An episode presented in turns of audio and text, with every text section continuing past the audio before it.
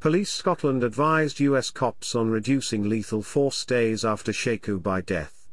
Top Scottish cops led a US event on the best way to reduce the use of force when dealing with someone in possession of a knife, just days after Sheku Bayoh died in police custody in Fife after being restrained by six officers.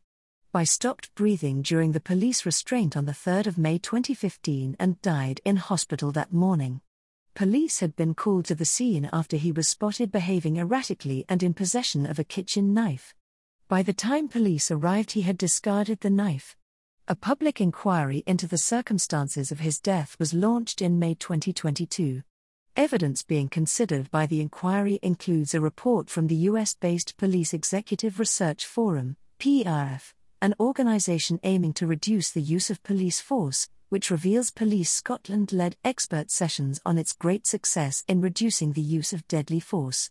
The revelation is part of episode 7 of the Ferrets podcast, Sheku Bayoh, The Inquiry, which summarizes the evidence held so far. The inquiry recommences on Tuesday, the 6th of February. During the previous hearing, which concluded in December, the inquiry heard that Police Scotland's Assistant Chief Constable Bernard Higgins attended a conference in Washington on the 7th of May 2015, where he spoke about the force's expertise in reducing force in cases of those who were mentally unwell or behaving erratically when armed with a knife. The event was part of an 18 month partnership with a conference also held in Scotland in November that year. In the inquiry hearing, which examined police training, Senior Counsel Angela Graham KC read from PERF's report about lessons learned by US police from Police Scotland. The myth that policing in Scotland is somehow more progressive and less racist than elsewhere is a huge barrier to police accountability. Emily Mann, University of Edinburgh.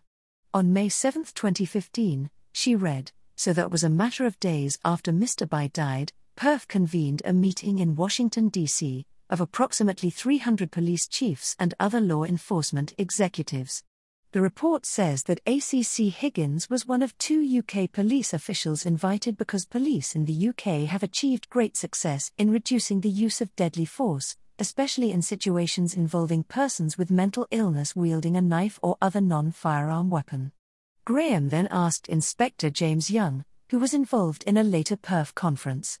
Do you remember in 2015, in May, if there had been great success achieved by Police Scotland in reducing use of deadly force? Inspector Young admitted he did not. He claimed he had not officially been notified of Sheku Bayoh's death and said no lessons learned from it had been used to update a new officer safety training manual, which was circulated in 2016. I became aware of the incident through the media, he told the inquiry.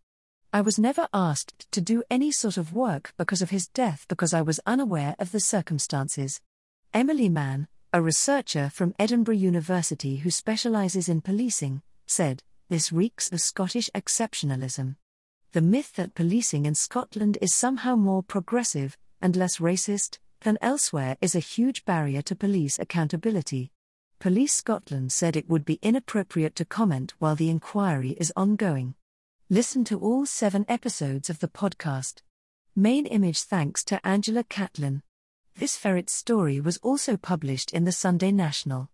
Our partnerships with other media help us reach new audiences and become more sustainable as a media co op.